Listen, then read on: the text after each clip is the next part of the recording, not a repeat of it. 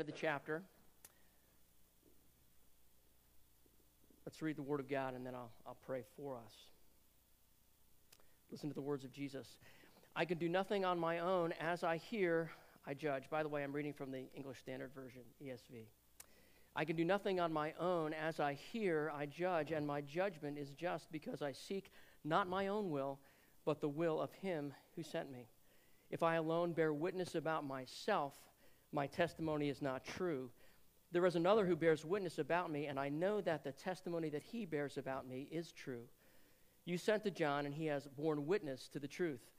Not that the testimony that I receive is from man, but I say these things so that you may be saved. He was a burning and shining lamp, and you were willing to rejoice for a while in his light. But the testimony that I have is greater than that of John, for the works that the Father has given me to accomplish, the very works that I am doing, bear witness about me that the Father has sent me. And the Father who sent me has himself borne witness about me. His voice you have never heard, his form you have never seen. And you do not have his word abiding in you, for you do not believe the one whom he has sent. You search the scriptures because you think that in them you have eternal life, and it is they that bear witness about me. Yet you refuse to come to me that you may have life. I do not receive glory from people, but I know that you do not have the love of God within you. I have come in my Father's name, and you do not receive me. If another comes in his own name, you will receive him. How can you believe when you receive glory from one another and do not seek the glory that comes from the only God? Do not think that I will accuse you to the Father. There is one who accuses you, Moses, on whom you have set your hope. For if you believed Moses, you would believe me, for he wrote of me. But if you do not believe his writings, how will you believe my words? Pray with me. Father, we are in awe of you, that you would speak to us so plainly in your word, that you would speak to us so clearly in the person of Christ. We think of the words that we heard to prepare us for worship today. I will bless the Lord at all times. His praise shall continually be in my mouth. I sought the Lord, and he answered me and delivered me from all my fears. They looked to him and were radiant, and their faces will never be ashamed. Father, make us radiant with the truth of your word and your presence today. May we go out of here in awe ourselves and showing forth the awe of Christ, magnifying him. I pray some very specific things for us this morning that like Christ, like John, like Moses, that we would let others praise us and not our own lips, and that our praise would be from you. That our regard for your thoughts, your words, your ways would be infinitely higher than those of people, because that is what they are. That we would forsake anything that is not pleasing to you. That we would abide in you and your words in us. That we would wholeheartedly come to you as you've invited here by means of your word, and that your love, that infinitely high love, that surpasses knowledge would fill us. Your infinitely high ways and love come to us in the person of Christ. That we would come to you in repentance and faith, some even today for the first time. And that is, my friend Pastor Cliff Boone prays, that we would seek authentic glory by means of grace alone, according to the truth of your word. Amen. Amen. You may be seated. You heard the expression, don't believe everything you hear or do, don't believe everything you see. That those words ring in my ears as a child. And maybe at no time in history have these words been more apt for us to not believe everything that comes at us. Do you remember the first time you were lied to? You probably don't, but you probably remember when you realized that you had just been lied to. How does that feel? How did you respond? I know for me it was very unsettling, and as life progressed, I've been amazed at the ease with which, uh, the ability of, people's, uh, of people to deceive and the ease with which people lie. It continues to surprise me less, yet it does still surprise me. It's almost as if hypocrisy is becoming acceptable or even expected. Who do you believe? What do you trust? Do people trust you? Why or why not? In that context, why should we believe Jesus? John has stated this very purpose in the book, as Pastor Omar has repeated over these last few weeks in John 20, 31. But these have been written so that you may believe that Jesus is the Christ, the Son of God, and that believing you may have life in his name. In our immediate context here, we see the primacy of verse 18 in chapter 5, somewhat of a turning point in this chapter. This is why the Jews were seeking all the more to kill him, because not only was he breaking the Sabbath, but he was even calling God his own Father, making himself equal with God. That's your series, right? Equal with God. Jesus continues to demonstrate this more and more plainly, more and more powerfully in the gospel. So Jesus claimed, and the Jewish leaders understood that he claimed to be God. These were the same Jewish leaders whose hypocrisy Jesus would repeatedly point out. He would say things like in Matthew 23 13, do as they say, not as they do. But Jesus stands in stark contrast as a perfect example, both in word and deed for us. To this point in John, we see the, uh, the Apostle John has explained the eternal origins of the Messiah, Jesus. We see Jesus perform his first miracle. In chapter 3, Jesus explained the primacy of regeneration. You must be born again. Unless you are born again, you cannot even see the kingdom of God. That's a big theme for us today. How, are, how is it that we can see the reality of Christ? God must do something in us. Jesus presented himself as the living water to the woman at the well. And Jesus healed the paralytic at the pool of Bethesda. And these words follow that as he explains what that work is the very work of God in him. We see Jesus interacting with real people in real time and space. You get that right. These are not fables, these are personal accounts of what Jesus said and did. Last week, Omar, Pastor Omar unpacked verses 19 through 30 and how Jesus was one with the Father in will works, and authority, even over life and death. And what's amazing as you look through this, you see that Jesus is both in submission to and has authority with the Father as, bo- as both fully man and fully God. So, in light of that, today we'll be working at four aspects. I hope you have your notes. I've given you a little work to do to fill in the blanks. Hopefully, that'll help us to uh, really listen to God's word today. We're going to look at the works, the witnesses, the words and the worth or glory. And these we can see the, these things coming from God as contrasted with that of people. There's a stark contrast here. So let's start with the works. In this series, Equal with God, it has become crystal clear that God was equating himself with God the Father. There's a myth that's going around um, among people who don't know Christ is, well, this idea of Christ being God came around maybe the third or fourth century. Man invented it. I don't know what they're looking at, but as we can see in this text and others, this was quite plain. Even if Jesus, you could make the case that even if Jesus didn't believe that he was God, the people around him thought that he thought that. So it's very, very clear that he was he was speaking plainly. We'll see this here in this passage. Jesus was equating himself with God. Notice what it says in verses 17 through 21, right? It just so clear after he healed the paralytic. My Father is working until now, and I am working. This is why the Jews were seeking all the more to kill him, because not only was he breaking the Sabbath, but he was even calling God his own Father, making himself equal with God. It's very, very plain. So Jesus said to them, Truly, truly, I say to you, the Son can do nothing of his own accord, but only what he sees the Father doing. For whatever the Father does, the Son does likewise. For the Father loves the Son and shows him all that he himself is doing, and greater works than these will he show him, so that you may marvel. Are we marveling at what we're reading here today, what we're seeing? May that be so as we understand the weight of it. For as the Father raises the dead and gives them life, so also the Son gives life to whom he will. So, as amazing as it was that Jesus healed a paralytic who'd been paralyzed for 38 years, Jesus raises our sights to see that he has even greater power than that power over life and death. And not only this life and death, but eternal life and eternal death. It's amazing in the passage that was preached on, on that healing, that all the Pharisees could see was that Jesus was breaking their rules, not God's law, their rules. You talk about adventures and missing the point. He just healed someone who'd been paralyzed for 38 years, and this seemed entirely lost on them. All they could do was focus on themselves and their own rules. They did not marvel, as the scripture says, that you may marvel. They didn't marvel at what Christ had done. So that missing the point continues in our passage today as the Jewish leaders would search the scriptures for life, but utterly miss it in Christ.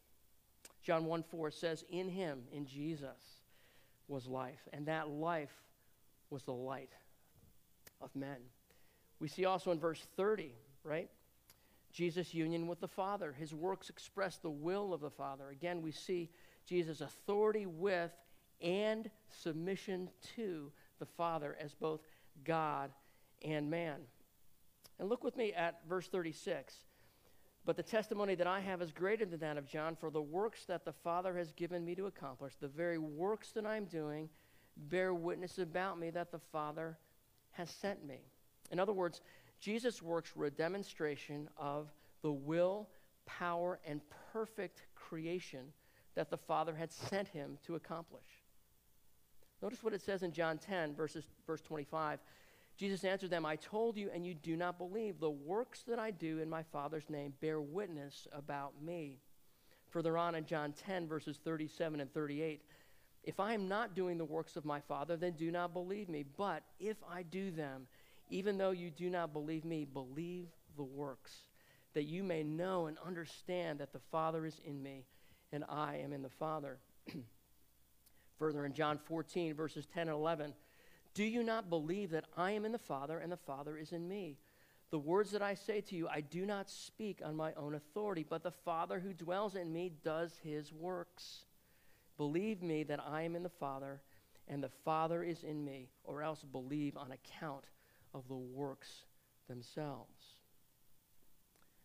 God's work always accomplishes God's purposes. And, wh- and what is that purpose? Let's unfold this a little bit. I love what Jesus said in John 4, verse 34. He said, My food is to do the will of him who sent me and to accomplish his work. It's a very powerful word, accomplish. We see this in John 17, 4. I glorified you on earth, having accomplished the work that you gave me to do. What is this work that Jesus came to accomplish? We see this, we saw this in verse 21. For as the Father raises the dead and gives them life, so also the Son gives life to whom he will. That is the work of God, to give life, eternal life. So in your notes, and it's on the screen, there we go. The works of God are from God and for God.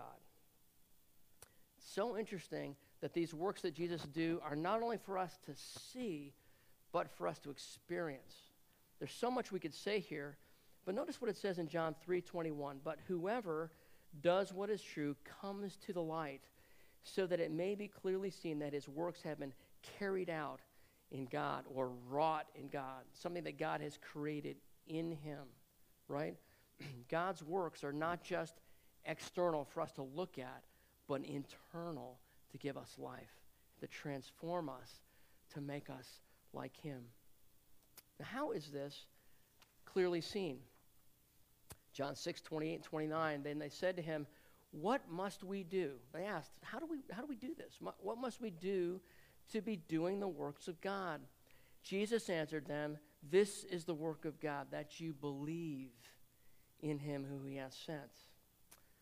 Again, John 20, 31, the purpose of the book. These things are written so that you might believe that Jesus is the Christ, the Son of God, and that by believing you may have life in his name. This is all over the book. Verse 24 He who hears my word and believes him who sent me has eternal life, does not come into judgment, but is passed out of death into life. So, in your notes, the work of God is that we believe. The work of God is that we believe and have life in Him.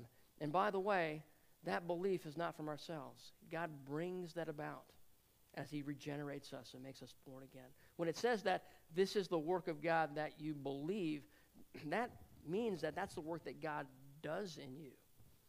There's a lot I'm tempted to say here. I'm going to just say this Ephesians 2 8 9. For by grace you've been saved through faith, and that not of yourselves. It is a gift of God. That is the faith.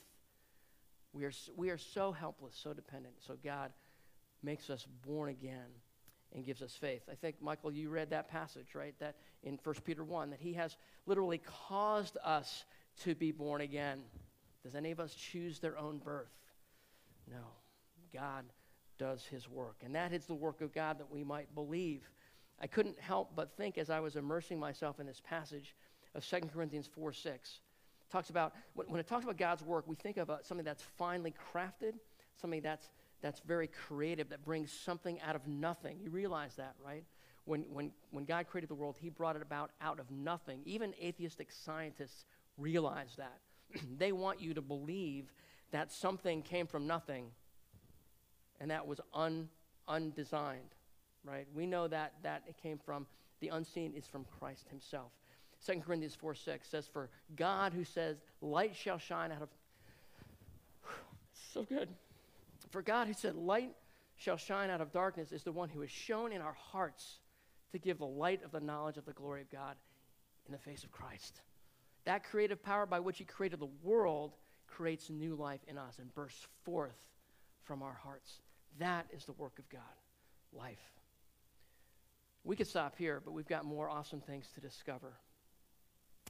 So we talked about God's work of life, eternal life. Let's talk about the witnesses. Look at verses 31 through 37. I'm just going to kind of reread this and we'll, we'll unfold some things from it. Jesus said, If I alone bear witness about myself, my testimony is not true.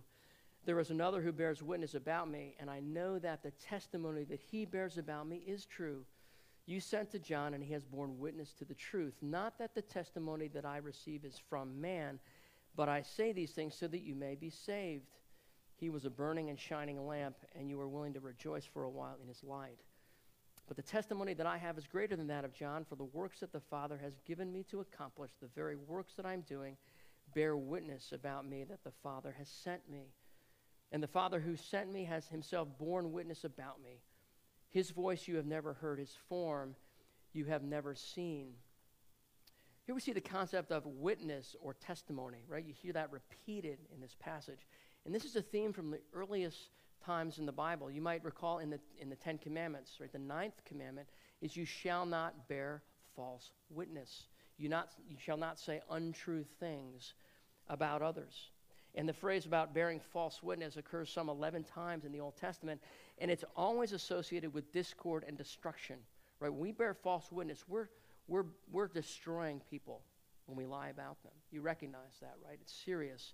It, it's actually equated to blasphemy in God's words. When we slander others, it's that serious. It's not as serious as slandering, as blasphemy against God, but it is slandering against His creation. That's a serious thing in God's sight. It's one of the things that the Lord hates in Proverbs 6 16 through 19.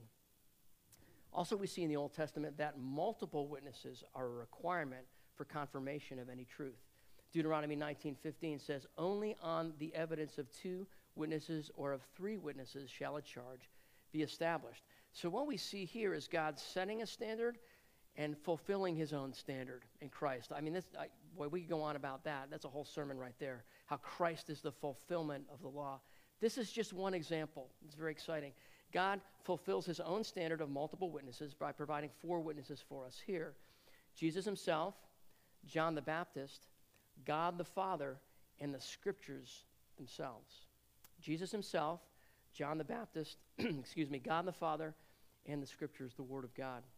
So, in your notes, Jesus provided multiple reliable witnesses to his deity. Jesus provided multiple reliable witnesses to his deity. Well, let's start with Jesus himself in verse 31. This is very interesting. If I alone bear witness about myself, my testimony is not true. That's interesting. The source of truth was saying something potentially not true. What's going on here? I, th- I think Jesus is, is hearkening back to the authority that the Jewish leaders did recognize. And it was the Old Testament that we just read.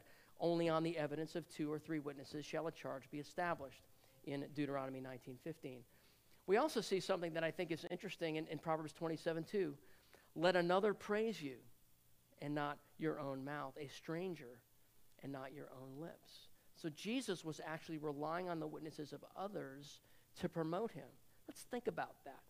The very light of the world, the very God of God, did not promote himself. How about you and I? We're kind of all about ourselves sometimes, aren't we? Jesus didn't do that. It's amazing. Our humble Savior did not promote himself, but was eager to let others promote him. In John 8, 40, 8 54, Jesus said this If I glorify myself, my glory is nothing. It is my Father who glorifies me, of whom you say, He is our God. Amazing. So I have a quote for you on the screen from the Bible Knowledge Commentary that I thought was helpful here. Jesus affirmed that he did not seek an independent self authentication, he was content to submit to the Father's will and let the Father authenticate him. We see this theme repeated in the scriptures, don't we? Humble yourself in the sight of the Lord, and he will exalt you at the proper time. We are not to be self promoting folk as believers. If our Savior was like that, how much more us? How much more us? So, was Jesus stating here that his testimony was unreliable? Well, look at John chapter 8, verses 13 and 14. He said this to the Pharisees You are bearing witness about yourself. Your testimony is not true. So the Pharisees said this to Jesus. The Pharisees said to Jesus, You are bearing witness about yourself. Your testimony is not true. No doubt keeping in mind that Old Testament standard, right? Jesus answered, Even if I do bear witness about myself, my testimony is true. For I know where I came from and where I am going, but you do not know where I came from or where I am going. So that accusation stood if Jesus was only a man, but he wasn't.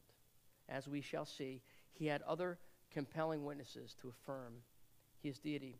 The next is John the Baptist. We see that in verses 32 through 35. This is the other one who bears witness about me. Right? I love what it says in verse 35. He was a, he was a burning and shining lamp and you were willing to rejoice for a while in his light. Let's talk about him. The Pharisees had sent a delegation to John in chapter 1. You've covered that in this series earlier. John would say things like, I am not the light. I am here only to bear witness of the light. Right? I am unworthy to tie his sandals. Right? Behold the Lamb of God who takes away the sin of the world. He's deflecting attention away from himself and onto Christ. I love what it says in John 3:30. May this be our prayer. May he increase and may I decrease. Right? It's all about him. This is this is this is what John did. And and look what it says. He was a burning and shining lamp. He was very impressive in a sense, but it was only because he was reflecting the glory of Christ and pointing to him. So John gave glory to the Son, and the Son gave glory to the Father. Amazing. Notice the humble posture and the focus on the right glory. We're going to get to that a little bit later. What is the right glory? The next witness, so we've seen the witness of Jesus himself, of John the Baptist, now God the Father. We see this in verses 36 and 37. But the witness, but the testimony that I have is greater than that of John, for the works that the Father has given me to accomplish, the very works that I'm doing, bear witness about me that the Father has sent me. And the Father who sent me has himself borne witness about me. His voice you have never heard, his form you have never seen. There is so much here. Let me try to summarize it for you just a little bit in a way that will be helpful. We see there were um, the very works that Jesus was doing, these were, the, these were the testimony of the Father. These were God doing his works through Jesus, right? And then we see times in the Gospels where the Father audibly spoke about Jesus. We see this in his baptism in Mark 1, verses 10 and 11. John 1.32 refers to that. This is my Son, in whom I am well pleased. An audible voice from heaven. We see after the triumphal entry in Mark 12, 28 through 29, Jesus said, Father, imagine being there for this. Father, glorify your name. Then a voice came from heaven I have glorified it, and I will glorify it again. The crowd that stood there and heard it said that heard it said that it had thundered. Others said an angel has spoken to him. God the Father spoke from heaven, and they thought it was. They said that's something else. That can't be God speaking. Don't we see a lot of that here? God speaking plainly, but who has heard? Who has heard? Even John the Baptist had to be reminded. You know that as, as great as he was, he had doubts. I find this oddly encouraging. Do you have doubts today, even as we're hearing the words of God? Do you have some doubts, some things you're struggling with? We all do. Our faith is challenged. Lord, increase our faith. We see in Matthew 11 starting in verse 2. Now, when John heard in prison about the deeds of the Christ, he sent word by his disciples and said to them, Are you the one who is to come, or shall we look for another? Jesus answered them, Go and tell John what you hear and see. The blind receive their sight, and the lame walk, lepers are cleansed, and the deaf hear, and the dead are raised up, and the poor have good news preached to them. Look at the works. Look at the works. Jesus would further say in Matthew 11 11, I say to you, among those born of women, there has arisen no one greater than John, the ba- than John the Baptist. Yet the one who is least in the kingdom of heaven is greater than he. John was a great man because he pointed to a great God. And our greatness only lies to the one in whom we point, Jesus. So, in your notes, faithful witnesses point to the glory of God. Faithful witnesses point to the glory of God. So, we have the witness of Jesus himself, we have the witness of uh, the works through the of John the Baptist. We have the witness of the works of the Father. And finally, we have the witness of the Scriptures. Interestingly, it says in verse 37 His voice you have never heard, His form you have never seen. This is said to the Pharisees who were immersed in the Scriptures. He says, You've never heard God's voice. It's interesting. We're going to get into this a little bit later. He pointed them back to Moses. And as the Lord would have it, I happened to be in Numbers in my through, through the year Bible reading this past week, and I noticed something interesting in Numbers 12, verse 8, where it says of Moses that he specifically heard God's words and saw his form.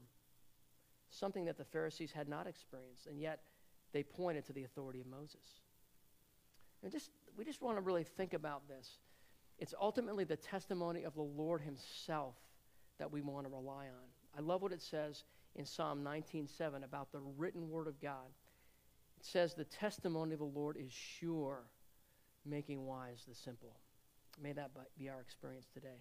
So let's get into that. Let's talk about the words of God, right? We've talked about the works of God, the witnesses. Now let's get into the words of God. Look with me, if you will, again at verses 38 through 40. Amazing. He said to the Pharisees, And you do not have his word abiding in you, for you do not believe the one whom he has sent. You search the scriptures because you think that in them you have eternal life, and it is they that bear witness about me. Yet you refuse to come to me that you may have life. And then verse 45 Do not think that I will accuse you to the Father. There is one who accuses you, Moses, on whom you have set your hope. For if you believe Moses, you would believe me, for he wrote of me. But if you do not believe his writings, how will you believe my words? Why was it that these highly educated men, these Pharisees, who were immersed in the scriptures as their vocation, they knew more about the Old Testament, Testament scriptures than anyone, maybe than any of us put together. Like they knew it. They could, they could, they could speak it. They memorized large portions of it. And yet, Jesus is telling them, He's saying, You have never seen God. You've never heard God. How can that be?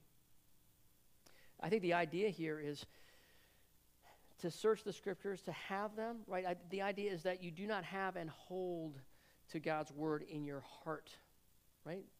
You don't, you don't let it dwell in you and you in it. John 15, 7 talks about abiding in God's word. If you abide in me and my words abide in you, that's the experience that we're supposed to have. And that was foreign to the experience of the Pharisees. So God's words had entered their minds, but his spirit had not penetrated their hearts.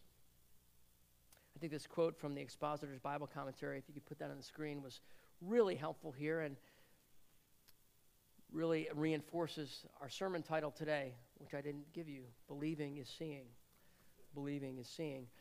One must believe in order to actually hear. Words falling on deaf ears communicate no actual message. To see God the Father in the person of his Son requires an act of believing faith. To the inquiring Philip, Jesus said, Anyone who has seen me has seen the Father. God's word was beyond their ability to grasp because it was not heard with the ears of faith. In all matters of the Spirit, the only sequence that yields results is to taste and see that the Lord is good. No seeing without tasting. The testimony of the Father is the word of assurance that comes with persuasive power to all who believe.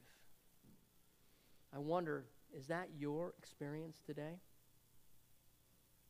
Jesus would further explain in Matthew 13, 15, as he quoted the prophet Isaiah in Isaiah 6:10. For this people's heart has grown dull, and with their ears they can barely hear, and their eyes they have closed, lest they should see with their eyes and hear with their ears and understand with their heart and turn, and I would heal them. Why don't people hear? Why don't you and I hear? It's a matter of our wills. We don't want to repent because if we really heard, we would need to submit ourselves to Almighty God and His will and His ways in our lives. And in our pride, that's the last thing we want to do. I read a quote from Augustine this past week where he talked, in talking about his salvation, he said, I was in prison not with physical change, but to my own prideful will. God wants to break us of that. We'll go into that in a little bit. What does our will do? What is our own glory? We see this not hearing rise to a full crescendo in the book of Acts with the first ma- martyr, Stephen. He gave a powerful testimony, quoting much of the Old Testament scripture. How did they react? It's amazing. They literally stopped up their ears and rushed in on him to kill him. That's kind of the ultimate of where this goes. Amazing. Do you want to hear God's word for you today? Jesus says, if any man's will is to do his will, he will know whether the teaching is of God or whether I speak on my own authority. The lack of understanding of those who don't know Christ, and even maybe those who do at times, is not because our minds don't understand it, but because our hearts are not willing to obey. I could go, I could go in so many directions here. John 14, 21 says, he, here's my, um, I'm drawing, I'm drawing a blank here. It really equates obedience with understanding. He, um, I'm just going to go right to it. Bear with me. This happens sometimes.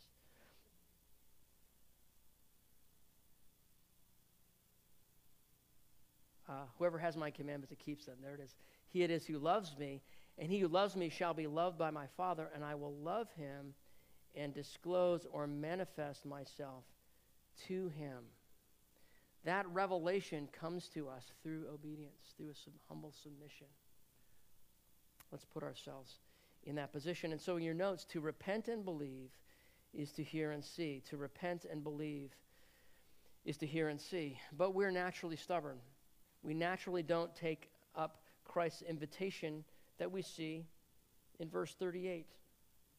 Verse 39 You search the scriptures because you think that in them you have eternal life, and it is they that bear witness about me, yet you refuse to come to me that you may have life.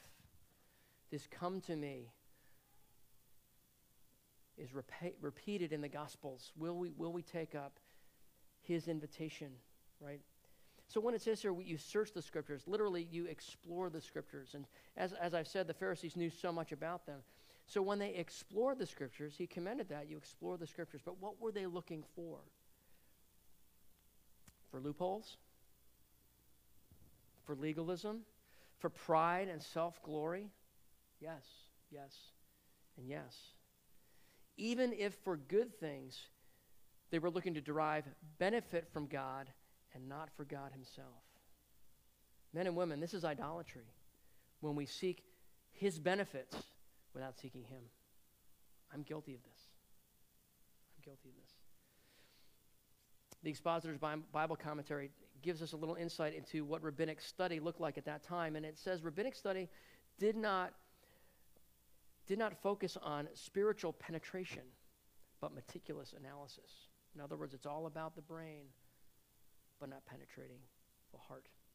And it is, you know, it's this passage from, from which we get the term bibliolatry. You ever heard that?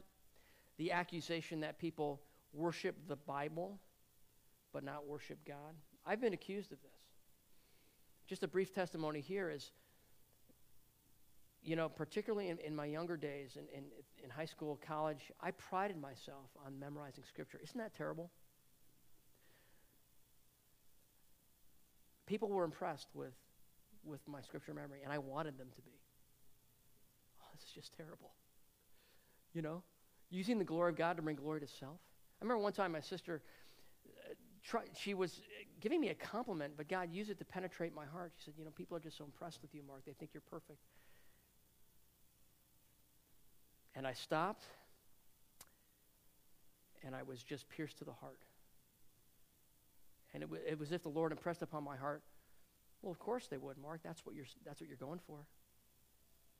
You're living for the approval of people and for them to be impressed. This doesn't please me. But you know what the amazing thing is? God's word is powerful and effective.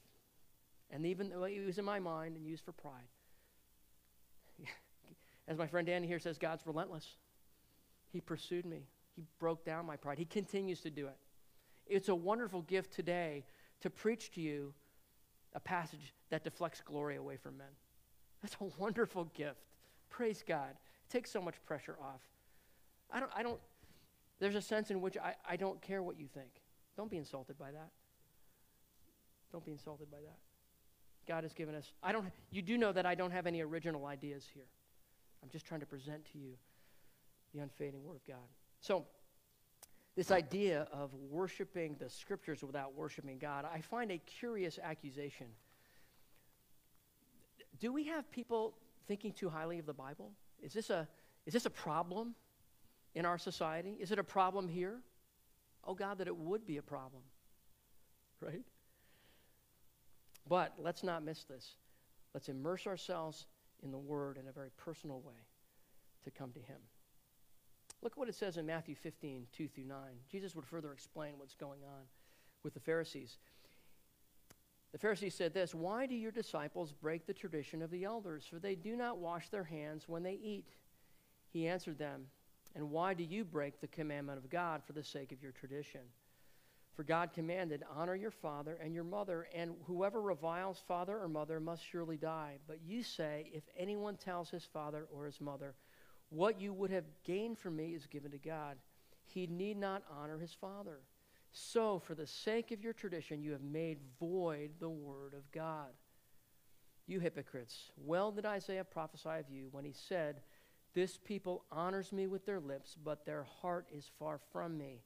In vain do they worship me, teaching as doctrines the commandments of men. They set up their own rules, which were not God's law, and presented them as if they were. That's what was happening in that healing of the pool of Bethesda, right? No one broke God's law there. It's amazing. What idolatry to present for them to present themselves and their rules as if they were gods. But before we get too critical, don't we do that? Don't we put ourselves in the place of God? I was talking to a, a brother just recently and who reminded me that Jesus is our king. And as such, his words are not optional. Right? And so we worship him. We follow him. We come to him. And then in verse 40, you were unwilling to come to me. You refused to come to me that you may have life. The idea is that you're unwilling to draw near personally to God, that you might have and take hold of what is really life. Notice this quote from the Expositor's Bible Commentary. It's on your slide. Interesting. Separated from the New Testament, witness to Jesus as the Messiah, the Old Testament is a book without an ending. It points forward but never realizes its goal. The goal of the Old Testament was standing right in front of them, and they rejected him. The goal, as we discussed, is eternal life. And as John 17 says, this is eternal life, that we might know him.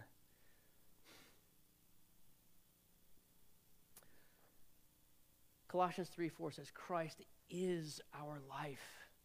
It's him. It's not something else. It's him. So, in your notes, God, through His Word, calls us to come to Him for life. God, through His Word, calls us to come to Him for life. So, we see the, the invitation to come to Him for life, but we also see an accusation in verses 45 through 47. talks about Moses, right? The one who accuses you is Moses, on whom you have set your hope.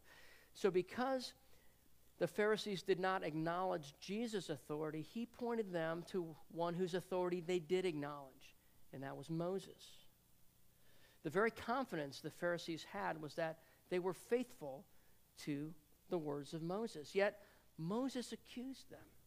And he accused them in two ways. Notice what it says here in verse 46 it says, Moses wrote of me.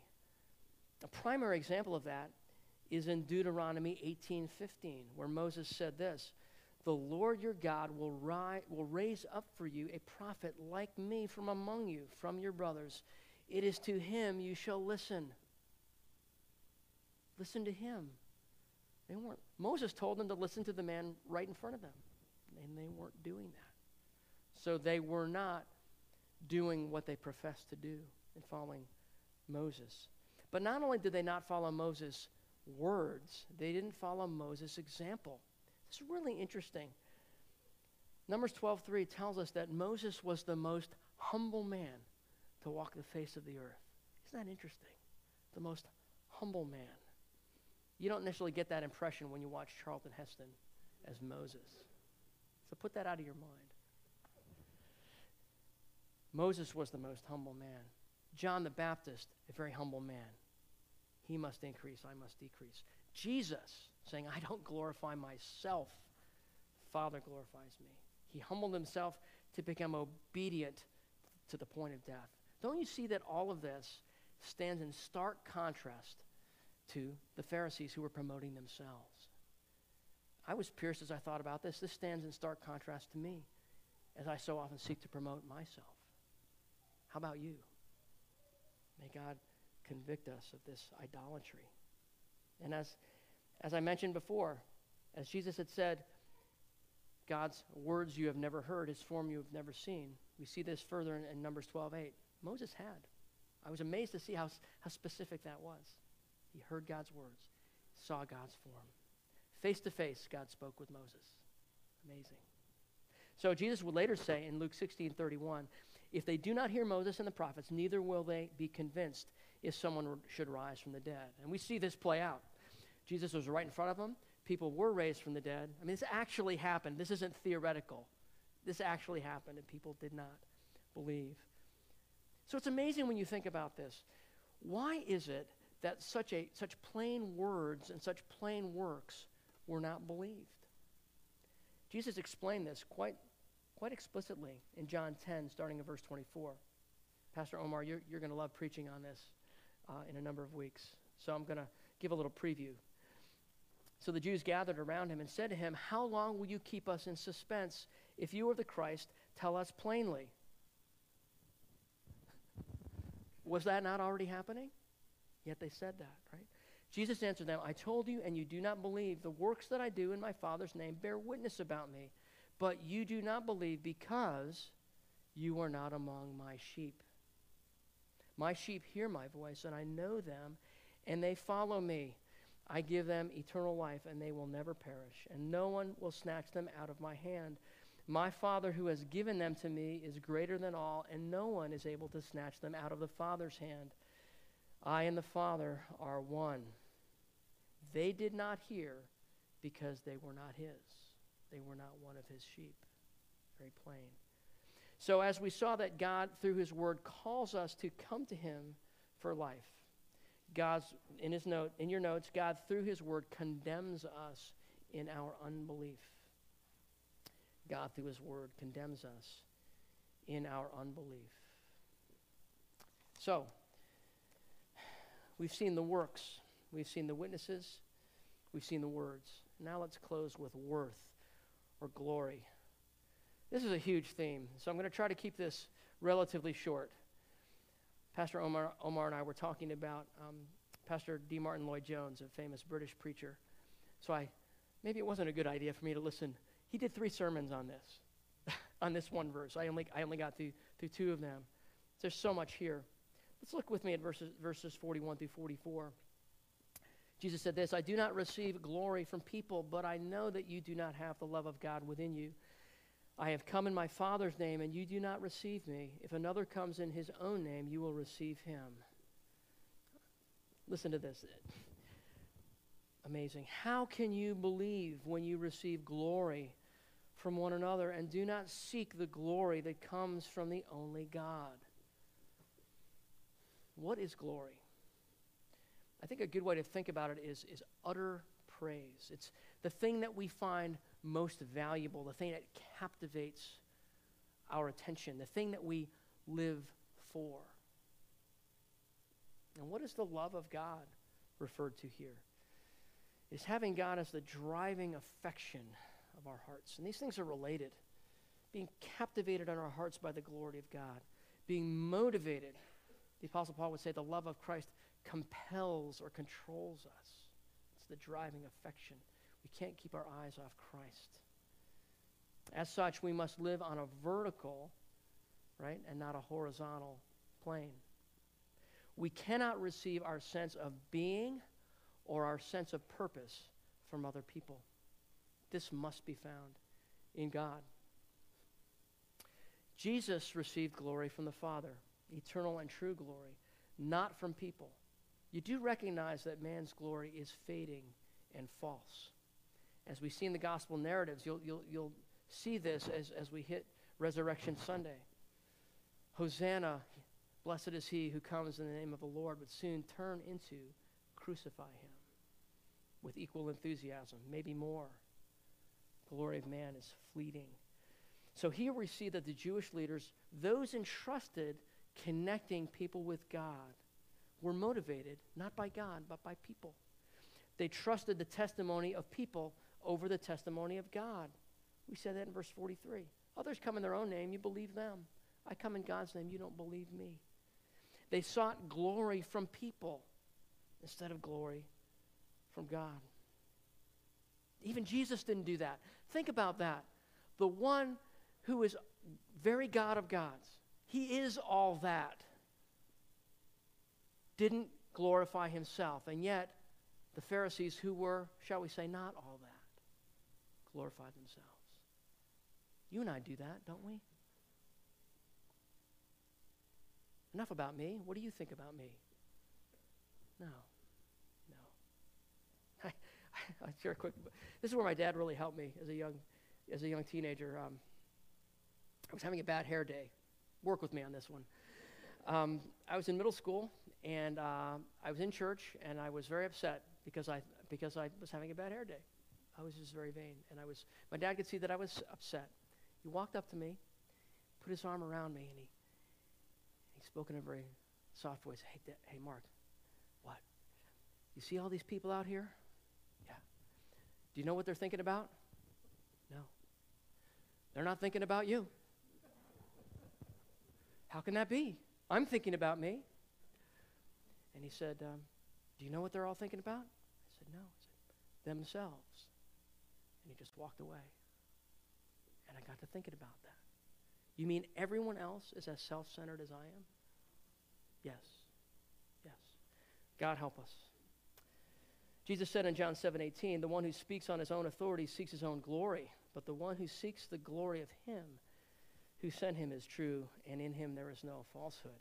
It is an utter lie to exalt ourselves. You recognize that? So, in your notes, to believe is to earnestly strive for God to be glorified. To believe is to earnestly strive for God to be glorified. You can't believe if you're seeking your own glory. Those two things are mutually exclusive. So, what is your driving affection? If it is anything less than the love of God, you will be sorely disappointed. My glory I will not give to another, God said in Isaiah 48 11. Ultimate glory is for God alone.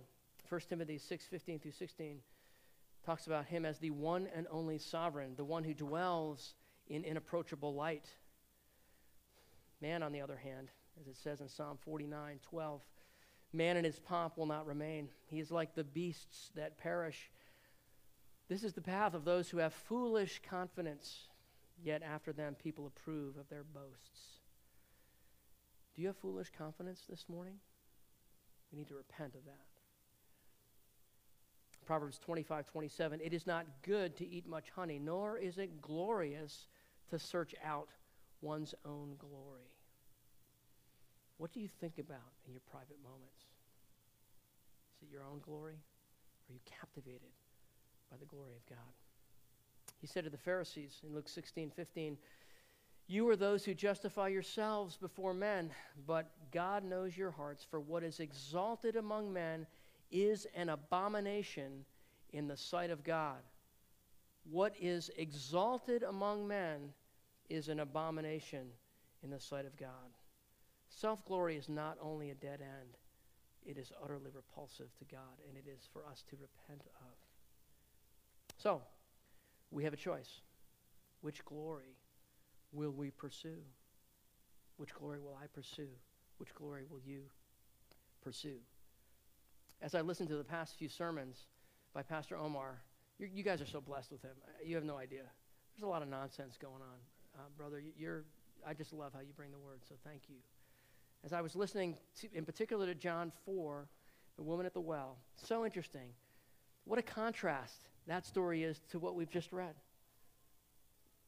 The elites did not believe, but the dregs of society, if you will, so called, the lowest of the low, did. Isn't that, doesn't that give hope for us? The very law which God gave to be a tutor to lead to Christ, we see this in Galatians 3:24. These men had made an obstacle to keep both themselves and others from God. Amazing. What God had designed as an entrance, they had used as an obstacle. Jesus would say in Matthew 23 13, Not only do you not enter the kingdom, but you prevent others from entering.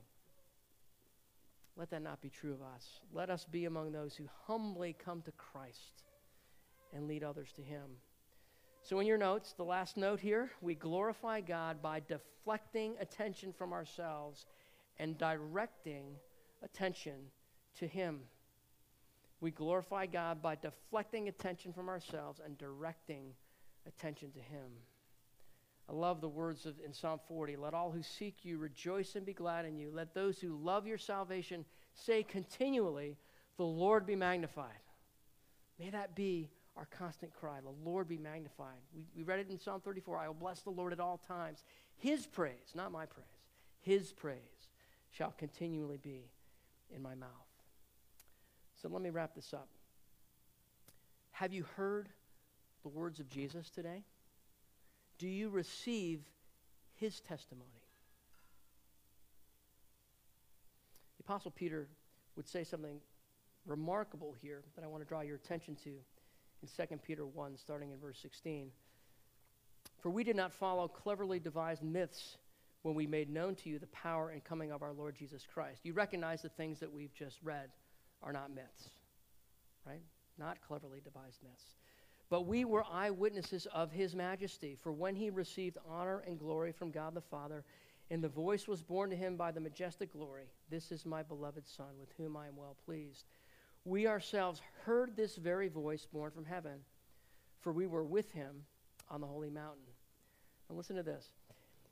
And we have the prophetic word, that is the written word of God. That's what this is referring to in context. We have the prophetic word more fully confirmed, to which you will do well to pay attention as to a lamp shining in a dark place until the day dawns and the morning star rises in your hearts.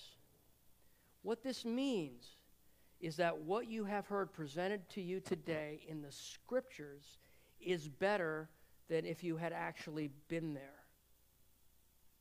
This is hard to believe.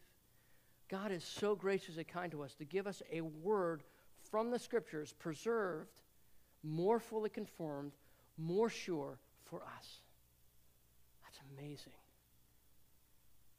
And I trust this passage that we've unfolded today demonstrates this truth. I trust that you have heard not from me, but from God.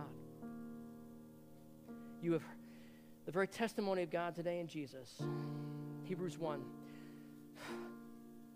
God, after he spoke long ago to the fathers and the prophets in many portions and in many ways in these last days has spoken to us in his Son, whom he appointed heir of all things, through whom also he made the world. He is the radiance of his glory and the exact representation of his nature, and upholds all things by the word of his power. When he had made purification of sins, he sat down at the right hand of the majesty on high. He accomplished that salvation, purification of sins, perfectly for us. So I ask you, are you one of his sheep? Do you hear his voice? John 5 12. For as the Father raises the dead and gives them life, so also the Son gives life to whom he will. Verse 24 Truly, truly, I say to you, he who hears my word and believes him who sent me has eternal life and does not commit the judgment, but is passed out of death into life. So you have set before you today a choice. The consequences are eternal because they have to do with an eternal God, a glorious God. Reject him, and you will have an unsatisfying life.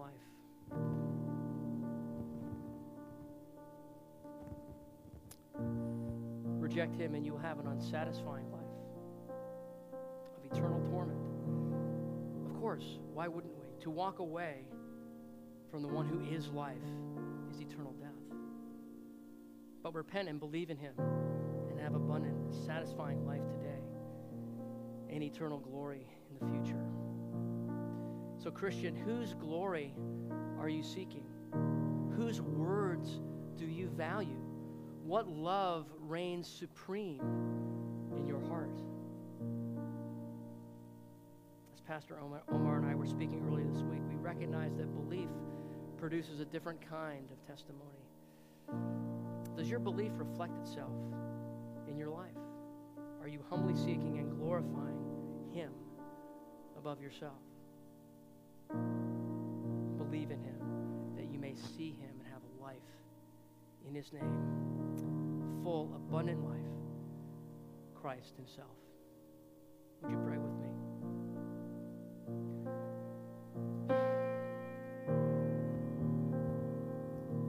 Father, we are simply in awe of you. You have gloriously spoken to us in your word.